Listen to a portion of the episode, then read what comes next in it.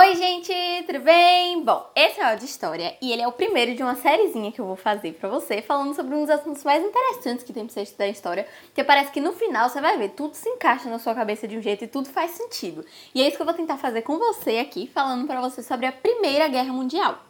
Eu gosto muito de falar desse assunto, já deve até ter ter podcast aqui da outra temporada falando disso aqui, mas eu te prometo que essa sériezinha aqui vai ficar boa. E é mais ou menos nesse pique aí de coisa boa que a gente começa porque lá na Europa a gente estava tendo a Belle Époque. O que isso quer dizer? Bela época. Então era uma época que todo mundo que estava na Europa, pelo menos quase todo mundo, estava muito bem com a vida que tinha. Eles estavam felizes com o país deles, eles estavam felizes com o estilo de vida deles, eles estavam bem, eles estavam produzindo muito culturalmente, estavam ascendendo economicamente, estava todo mundo feliz, ninguém estava pensando em guerra, porque estava tudo legal.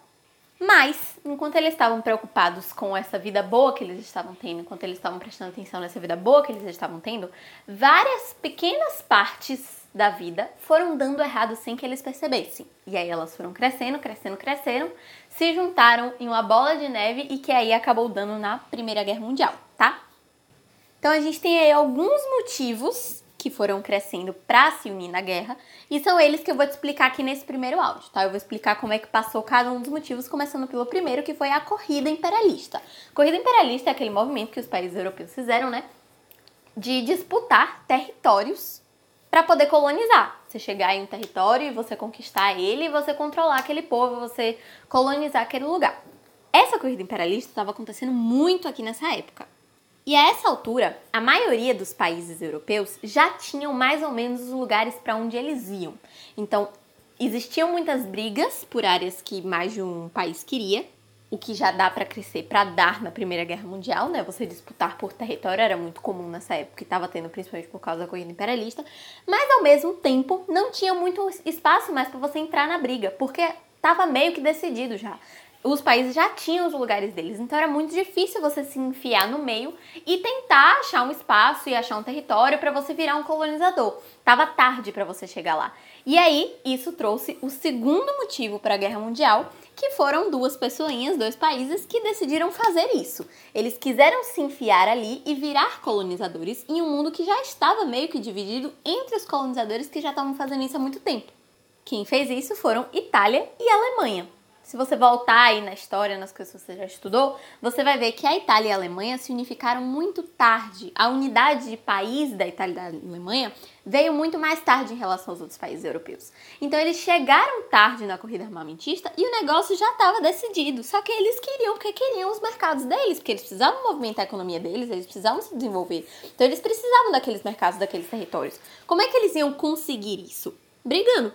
Então eles chegaram lá na Inglaterra, chegaram lá na França, que eram as que estavam meio que comandando a corrida imperialista nessa época, né? E começaram a mesmo brigar por território, porque senão eles não iam conseguir nada, não tinha muita coisa disponível mais, já estava tudo se dividindo. E aí começou a causar problema lá dentro, já estavam disputando por causa de terra, já, aí agora tem esses dois disputando mais ainda porque eles não tinham terra. E essa disputa de interesses aí acabou meio que polarizando a Europa. Como assim? Eles se dividiram em alianças, em grupinhos, em panelinhas mesmo. Por quê? Se a Itália e a Alemanha, por exemplo, eu tô te falando que elas tinham o mesmo interesse e o mesmo problema, se as duas se unificaram tarde e as duas estavam interessadas em conseguir mercados que elas não tinham, que precisavam tirar dos outros, se elas se unissem, seria mais fácil de conseguir, concorda? Ao mesmo tempo que as pessoas que estavam melhor, eu tô falando pessoas, mas são países, tá? É só porque faz parte da contação da história.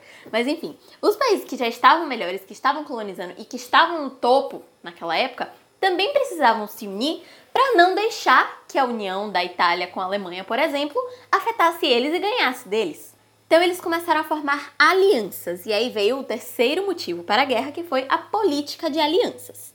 A Alemanha se uniu com a Itália, igual eu tô te falando. Além de Alemanha e Itália, nessa mesma aliança aí, teve o Império Austro-Húngaro, que era outro lugar que também não tinha quase nada de território para colonizar, então ele também estava interessado nesse esquema da Itália e da Alemanha.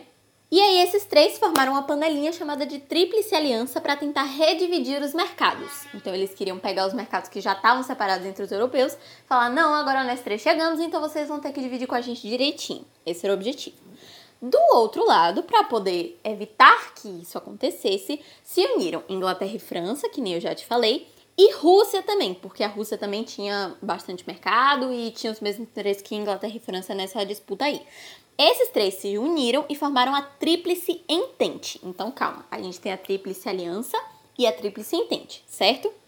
A Tríplice Aliança queria redividir os mercados e a Tríplice Entente queria manter tudo como já estava. Eu tô repetindo porque é muito importante que você pegue esse panorama geral, porque é isso que vai desencadear todo o resto da história. Então você vai acompanhando, se precisar você volta um pouquinho o áudio, bota minha voz mais devagar, porque essa parte aqui é importante. Aí tá, a gente tem esses três pontos: a corrida imperialista, a unificação tardia da Itália e da Alemanha e a política de alianças. Além disso, a gente tinha um negócio que a gente chama de questões balcânicas. O que isso quer dizer? Existia uma região ali, perto da Bósnia, é, Sérvia, Croácia, etc. Países que ficavam ali na região balcânica, que mais tarde até se unem e formam a Iugoslávia, mas isso é muito mais tarde mesmo, é depois da Segunda Guerra Mundial, lá pra frente e que juntos formavam um lugar bem industrializado. Era um lugar evoluidinho, ficava ali perto do Oriente Médio, que tinha acesso ao mar Mediterrâneo, então os imperialistas gostavam de lá porque eles tinham uma saída para o mar muito boa. Então, ali era uma área que você sendo um país colonizador imperialista europeu, você quer um território ali, porque era uma área útil, era uma área boa.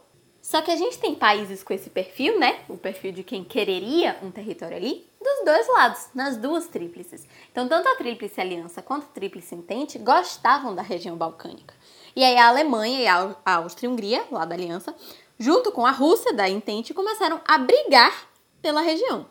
Aí aqui surge um probleminha, porque a Rússia começa com uma história de pan-eslavismo. O que isso quer dizer? Existem os povos eslavos, que são ali daquela região e que também estão na Rússia. E pan-eslavismo é você defender que os povos de uma mesma etnia devem ficar juntos em um mesmo país, em uma mesma nação. Então, que como era todo mundo eslavo, a Bósnia-Herzegovina devia se unir com a Rússia, porque eles tinham ali a mesma etnia, era farinha do mesmo saco. Só que não era, porque eles eram de países diferentes. Então os Balcãs não queriam ser dominados pela Rússia. Eles sabiam que isso não ia ser a melhor opção para eles. Então eles brigavam com a Rússia por causa disso, porque a Rússia vinha com a conversa de pan-eslavismo e eles não estavam interessados nisso.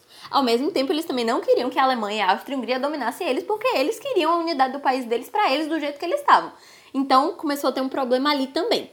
E além dessas briguinhas, ainda tinham vários outros conflitos, vários outros problemas, várias outras brigas pelo mundo inteiro por diversos motivos, né? Então tinha uma briga fechada entre Alemanha e Inglaterra, não necessariamente envolvendo as tríplices, tá? Isso aqui são conflitos menorzinhos. Então tinha uma briga entre Alemanha e Inglaterra porque, como eu te falei, a Inglaterra estava no topo do mundo, né? Ela era a maior das potências imperialistas e a Alemanha estava querendo ameaçar isso, estava querendo bater de frente.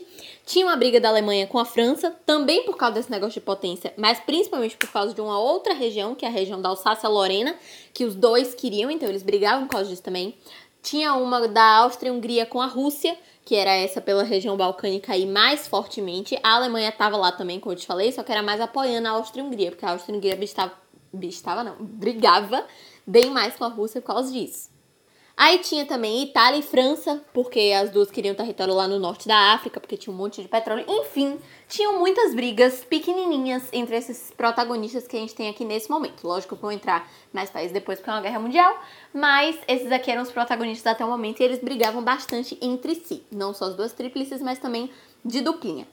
E aí, com isso, você percebendo que o negócio vai dar ruim, que tá tendo muita briga, que tá tendo muito conflito, eles começaram um movimento de corrida armamentista, porque ninguém era idiota. Eles estavam vendo que o negócio estava esquentando, eles estavam vendo que o negócio estava dando errado.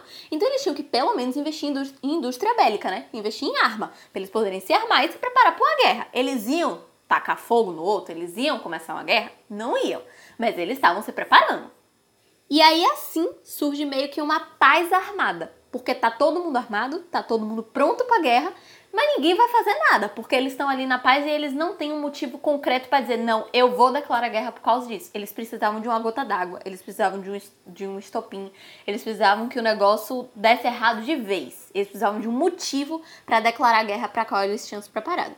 E esse motivo é o que eu vou te falar no próximo áudio. Um beijo, tchau!